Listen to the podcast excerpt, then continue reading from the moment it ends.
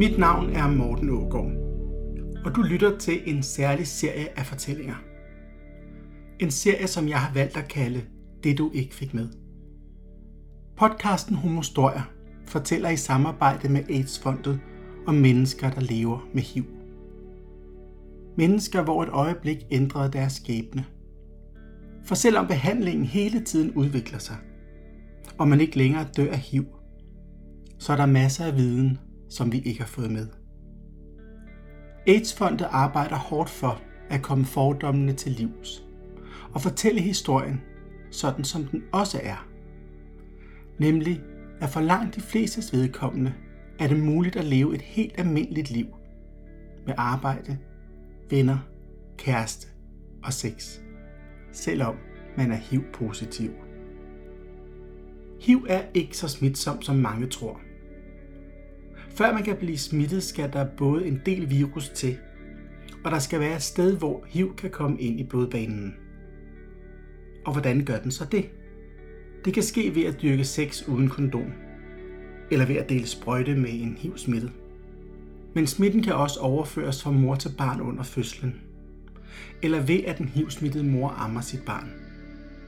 Selvom langt de fleste, der bliver smittet med HIV, er mænd, der har sex med mænd, så bliver heteroseksuelle også smittet. Og det er netop en af de historier, vi skal høre i dag. Her er Susan. Og hendes historie starter et sted, som de fleste af os nok kender. Jamen, jeg er i byen, op på vores lokale diskotek, og møder en fyr, som jeg bliver kæreste med. Øhm, ja, vi er sammen et halvt års tid. Og i starten bruger vi kondom. Men så, sig- men så det, det irriterer sig ham til sidst, og så siger han, om jeg ikke bare kan begynde at tage p-piller. Jo, det kan jeg jo så godt gøre, ikke? Og så mens vi så er sammen, der, der bliver jeg så syg, øh, besvimer derhjemme og taber 10 kilo og får udslæt på kroppen og bliver indlagt. Og de kan ikke finde ud af, hvad jeg fejler. Øhm, og de mener måske, at det er den ondulat, jeg har, jeg ikke kan tåle. Og nu har jeg så haft ondulat, siden jeg var 6 år, så det er nok meget usandsynligt, det skulle være det. Og så kan jeg huske, at jeg selv siger, at jeg er bange for, at det var AIDS. Hvor sygeplejersken så siger, at du er ikke i risikogruppen, og det er der ikke nogen, det er der ikke nogen chance for. Men de tager så en HIV-test alligevel, som viser, at der ikke er noget. Øh, mens jeg så er indlagt på hospitalet, så siger jeg også til ham, min kæreste, at jeg var bange for, at jeg havde fået AIDS. Og man skal jo dø et eller andet, sagde han så. Og dengang tænkte jeg ikke over det, at han, han sagde det på den måde der. Men jeg så, slog så op med ham, mens jeg er indlagt, fordi jeg synes, han er ikke så, så sød. Øh, og Jeg kommer så hjem, og de har ikke fundet ud af, hvad jeg fejler, og der går et par måneder. Og så begynder jeg at få hævet øh, lymfekirtler, og gå op til min egen læge. Og så siger han, at vi må nok, vi tager lige en HIV-test til, ikke? Øh, og den viser så, at jeg, at der er, jeg var HIV-smittet der, ikke? For dengang skulle der gå tre måneder, tror jeg, før man blev smittet, til man kunne se det. Så det var derfor, de ikke kunne se det på hospitalet der. Ikke? Det var der, de lige havde fået virusen ind i kroppen. Men jeg tror, det var fordi, der var så meget om det dengang. Det var i 93. Og jeg har en storbror, der er, han er fire år ældre end mig, så han begyndte at gå i byen før mig. Og der drømte jeg nogle gange dengang, at han fik AIDS faktisk. Øhm, meget mærkeligt, så får jeg det selv, ikke? Jeg ved ikke, hvorfor jeg fik de tanker. Og jeg kan huske, at den dag jeg skulle ringe op til min lærer og have svaret, der er nogle dage før, der har jeg haft en drøm om, at jeg sad på mit arbejde og skulle ringe ud på min fars arbejde, at han skulle komme og hente mig. Og i drømmen, jeg kunne jeg ikke taste numrene. Det var sådan en trykknap telefon, der var dengang. Og så den dag på arbejde, jeg så skal ringe op til lægen og have svaret. Hvor vil min læge sige, du må nok hellere komme herop.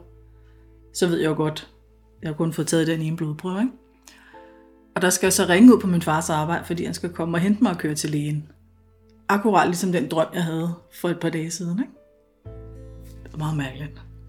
Og der ringer så til min fars arbejde, han kommer og henter mig, og vi kører derop, og både lægen og min far mener, at det må være en fejl.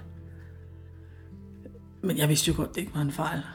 Så min læge tager så en ekstra blodprøve, men den viser jo så også, at jeg er noget, ikke? Jamen, det var bare som om, at det skete ved siden af mig. Altså, jeg vidste jo godt, det passede, men det var som om, det foregik derude. ved siden af mig. Altså.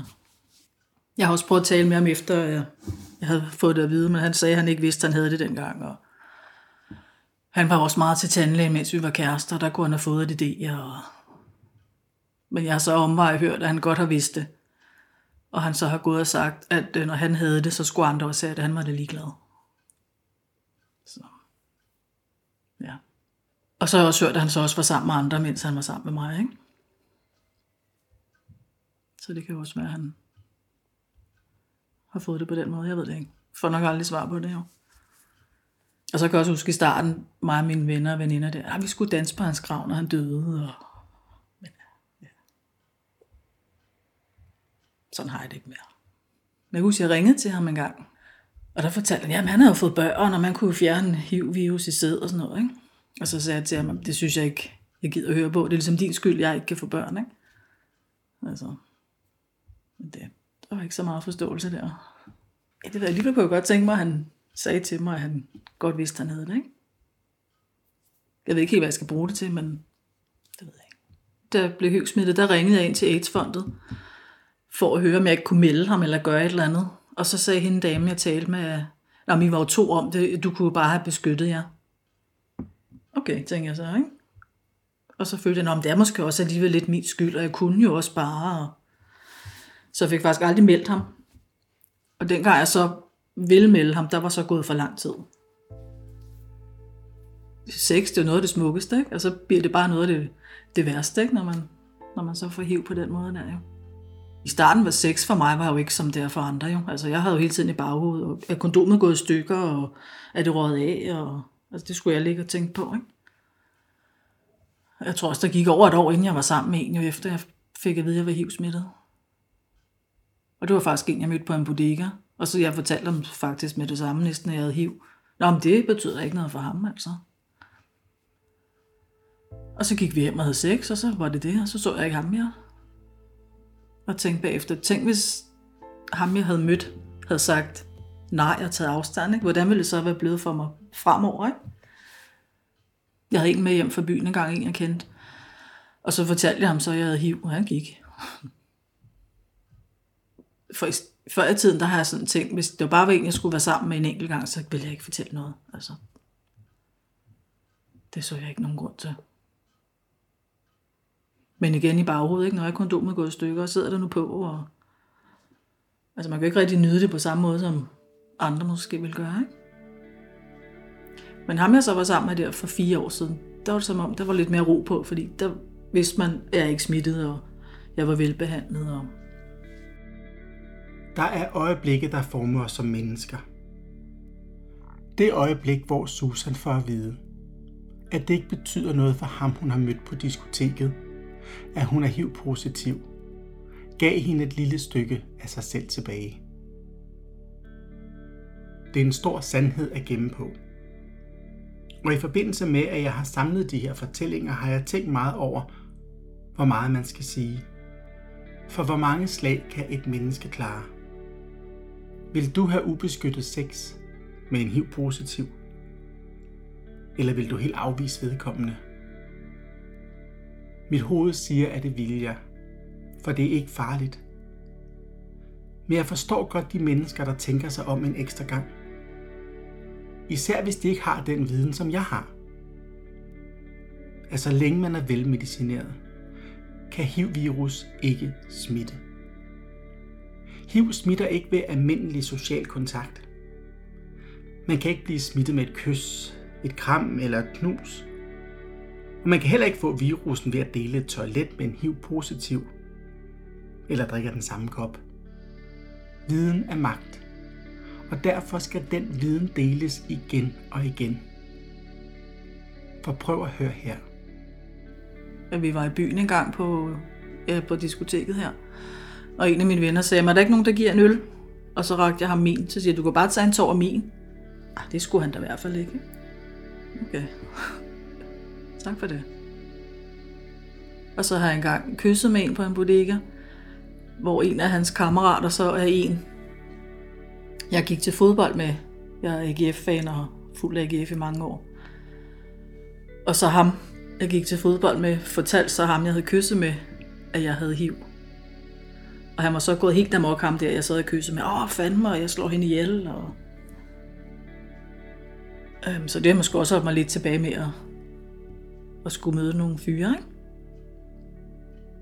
Og de er jo nærmest bange for en. Men jeg husker, at jeg arbejdede i hjemmeplejen, det er, hvad det 12 år siden. Der fortalte jeg ikke, at jeg var HIV-smittet. Og der havde vi så en borger, der havde, havde HIV.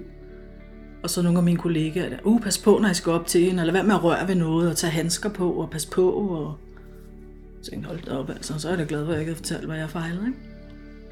Og så sagde vores chef dengang, at vi må nok hellere lige få en sygeplejerske ud, som kunne fortælle lidt om HIV og AIDS. Men der kom aldrig nogen sygeplejersker og fortalte om det. Og jeg mener, vi arbejder inden for sundhedsvæsenet, ikke? Altså, og så er de bange for at ske ind til en, der har HIV, ikke? Så der havde nok gjort klogt i, ja, jeg ikke havde sagt det, ikke? Så det var jeg glad for. For hvordan ville de så behandle mig, ikke? Altså, at blive smittet med en dødelig sygdom. For det var HIV tilbage i 1993, da Susan fik diagnosen. Vender selvfølgelig op og ned på ens liv. Intet er som før. Sygdommen er i kroppen. Den er flyttet ind, så at sige. Og så er det derfra, ens verden går. Vi kan alle sammen være bange for at blive syge, eller for at vores kære bliver det. Man ved ikke, hvornår det kan ramme, eller hvem. Man ved bare, at intet er som før. Jeg gik på Hvidovre Hospital hver 14. dag og skulle sidde med sådan en maske og inhalere sådan noget øhm, forebyggende medicin mod lungebetændelser. For det fik man jo meget dengang. Øhm, og det er 96, tror jeg, jeg begynder at få medicin, ja. altså i 93 gik jeg jo bare og ventede på, at jeg skulle dø nærmest, ikke? Sådan var det jo ligesom dengang. Udsigterne, ikke? Ja, men jeg gik også bare og tænkte, nå, kunne jeg ikke bare have fået kraft, så var det måske gået hurtigere, ikke? Altså, dengang var det jo heller ikke så langt med kraft, som det er i dag, jo. Og kraft var nok også noget, man mere snakkede om, end man snakkede om, man havde fået HIV, ikke? jeg tror, jeg havde lungebetændelse en gang og var indlagt. I den periode der. Jeg kun var indlagt én gang på grund af HIV der med at udvikle sygdomsangst. Og jeg har nok altid haft sygdomsangst, også som barn, men det blev så forstærket, da jeg blev helt smittet. Bare jeg havde den mindste knop, eller åh oh, nej, nu ondt, når jeg trækker vejret. Og... Så jeg har måske ret meget til lægen, forståeligt nok. Men medicinen kom så i 96, så det har jo så reddet mig, ikke? I starten så jeg 12 piller om dagen, nu er jeg oppe på, nu tager jeg 5 om dagen, og her næste år skal jeg have en om dagen. Men det medicin, jeg så fik i 96, der skulle jeg så tage medicin fem gange om dagen. Og så skulle jeg så faste tre timer, tre gange om dagen, hvor jeg ikke måtte spise noget. Og det begrænsede mig også meget, hvis man blev inviteret ud om aftenen. Så kunne man som regel ikke få desserten med. Og, og man kunne ikke sidde og sige, at man var på slankekur, fordi jeg var sådan rimelig slank i forvejen. Ikke? For i starten gik jeg ikke rundt og sagde, at jeg havde HIV. Jo. Altså. Så der har jeg faktisk sagt nej til mange ting dengang. Men det hjalp jo, medicinen, ikke? Jeg skulle have den. Men det blev bare en vane til sidst, ikke? Altså. Jeg kan huske første gang, jeg skulle ud på Videre Hospital der, der sagde jeg til sygeplejersken, at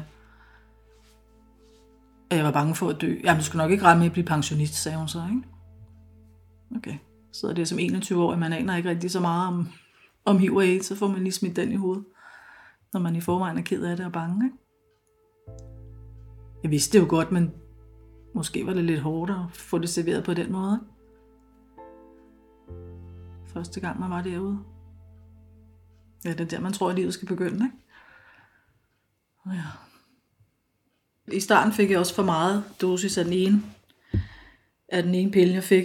Og jeg var så træt, og kunne ikke rigtig hænge sammen, men jeg tænkte, at jeg var jo nyforelsket, og man så jo ikke så meget. Og så fik jeg så taget blodprøver, som viste, at jeg faktisk manglede blod. Så jeg var inde og få seks poser blod, og så blev jeg så sat ned i dosis af, af den ene slags medicin der, ikke? Og så blomstrede jeg op igen jo, og ikke var så træt mere. jeg er også blevet bedre til at håndtere min sygdomsangst. Jamen, det er fordi, jeg fandt en god psykolog, som, som har hjulpet meget med det, ikke? Og så kan jeg jo se, at medicinen også gør det, den skal jo. Altså hvis jeg havde ondt i halsen, eller fik en knop, hvor jeg måske godt kunne vente et par dage, for at se, om det gik væk, i stedet for at ringe til lægen med det samme. Ikke? Men det er så blevet bedre til at styre nu. Nu farer jeg op i det røde felt med det samme. Nu kan jeg godt sådan lige tage det roligt, og det kan jo godt være, at det går væk igen. Ikke? Men min læge kender mig, altså der er jo ikke noget, sød nok, ikke? Også ringer også ud på videre, der hvor jeg går, hvis, hvis jeg har et eller andet, altså, så. Jeg har også fået lov at gå derude jo, hver tredje måned. Jeg tror, andre går hver halve år. Men som min læge siger, jeg er psykisk sprød, så han vil godt følge mig noget mere, ikke? Det er jeg også kun glad for, jo. Men jeg tror også, fordi jeg voksede op med min far, han er sukkersyge, og han skulle stikke sig to-tre gange om dagen. Og så nogle gange, så fik han noget, der hedder insulinchok, hvor uh, ambulancen så kom og hentede ham. Når man er barn, og man ser ham ligge der og blive hentet af ambulancen, ikke? og ikke vide, om man kommer hjem igen. Og det har måske også sat sig lidt i mig med, uh, altså angst for at miste. Og man måske selv kunne blive syg af et eller andet, det blev jeg så også.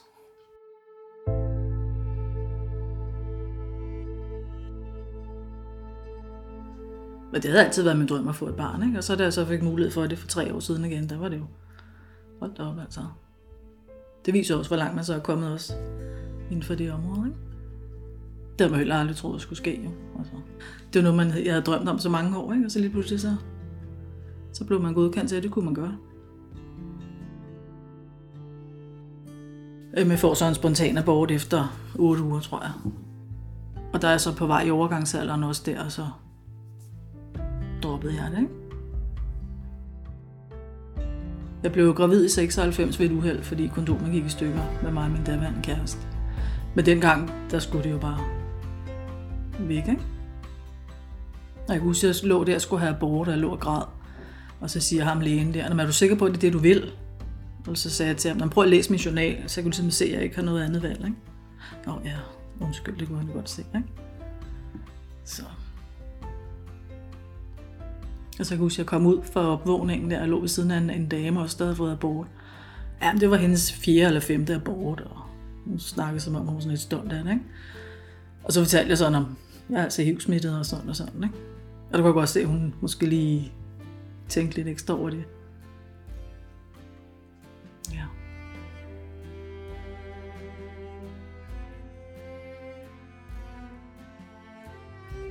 Mens Susan fortæller, sidder jeg og tænker på, hvilket stort mod det kræver at fortælle om livet. Hendes rolige stemme vidner om noget ekstraordinært. En urkraft. Vil jeg turde stille mig frem? Vil jeg turde stå ansigt til ansigt med fordommene? Hvor vil jeg finde styrken? Jeg lytter til Susan, der fortæller.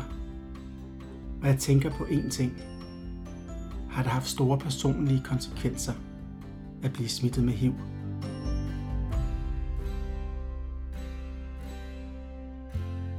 Jamen det synes jeg stadig det er, fordi jeg ikke føler mig god nok. Og fordi folk stadig jeg lever i 80'erne og 90'erne. Ikke? Men jeg kan også godt forstå folk, for hvis de ikke kender nogen, der er HIV og AIDS, hvor skulle de så vide fra, hvad der sker inden for det område? Ikke? Man hører jo ikke rigtig noget om det i nyhederne, eller jo, der med pillerne, der lige kom frem, at de virkede så godt, ikke? men ellers har der jo ikke været noget mange år, siden de der skræmmekampagner, der var i 80-90'erne. Og der er også mange sygdomme, jeg ikke ved noget om, fordi jeg har ikke sat mig ind i det, for jeg kender ikke nogen, der har det, og så er det jo ikke noget, man sådan måske går så højt op i. Og det kan jeg huske, der begyndte hos psykolog også for nogle år siden.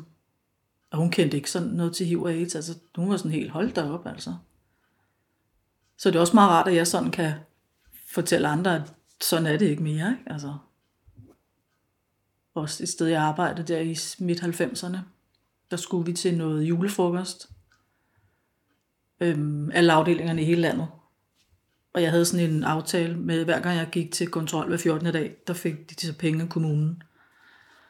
Så hende over i Aarhus, der sad på hovedkontoret, vidste jo godt, hvad jeg fejlede. og hun sidder så ved bord til den julefrokost med en af mine veninder, sjovt nok. Og så sidder hun og siger til min veninde der, hun ved ikke, vi er veninder. Hvad er hende der Susan der? Hvem er det sådan? Og så kigger rundt, så min veninde peger sig om. Det er hende, der sidder derovre. Gud, hun er jo slet ikke tynd eller noget, ikke? Okay. Hvis nu det ikke havde været min veninde, hun havde spurgt, så havde jeg jo ikke fået det at vide. Så jeg gik faktisk ind til min varehuschef og sagde sådan og sådan, og han tog så en snak med hende der. Ikke? Men der havde hendes billede af, hvordan en hivsmitte ser ud. Gud, hun er jo slet ikke tynd. Så man har da hørt lidt igennem tiden. ja. Men de har været frem og sige lærerne, at så længe vi er velbehandlet, så smitter vi ikke. Og min læge siger også, du behøver ikke bruge kondom, men selvfølgelig anbefaler vi det. Der er jo mange andre sygdomme. Og det er jo fantastisk, at man endelig kan få lov til ikke at skulle bruge kondom, ikke? Altså, når det har siddet baghovedet så mange år. Ja, det skulle man, ikke? Og ja, du kan også godt tænke mig, at befolkningen fik øjnene op for. Altså, er det 3-4 år siden nu, jeg har været sammen med en, ikke? Men nogle gange man gider heller ikke, at man skal igennem alt det igen. Altså, når forresten, så er jeg også HIV-smittet, og, og hvordan reagerer de på det, ikke? Jamen, der er jo nogen, der faktisk har taget deres gode tøj og gået, ikke? så det gør, at man bliver endnu mere forsigtig med at, at skulle finde en. Men selvfølgelig, der er jo selvfølgelig flere succeshistorier, end der er de dårlige, men det er jo de dårlige, man hæfter sig ved igen med, at man bliver fravalgt på grund af, af noget, man har, ikke? som ikke er så farligt, som folk tror. Men nogle gange er det måske også ens egen fordom over for, hvordan folk reagerer. Ikke? Og hvis jeg udsender, og jeg ikke føler mig god nok på grund af det, så er det jo også svært at tiltrække nogen. Altså, Altså, jeg kan godt savne en kæreste en gang imellem. Men jeg har det også sådan meget godt for mig selv, ikke? Man bliver jo nok lidt sær med alderen, tror jeg.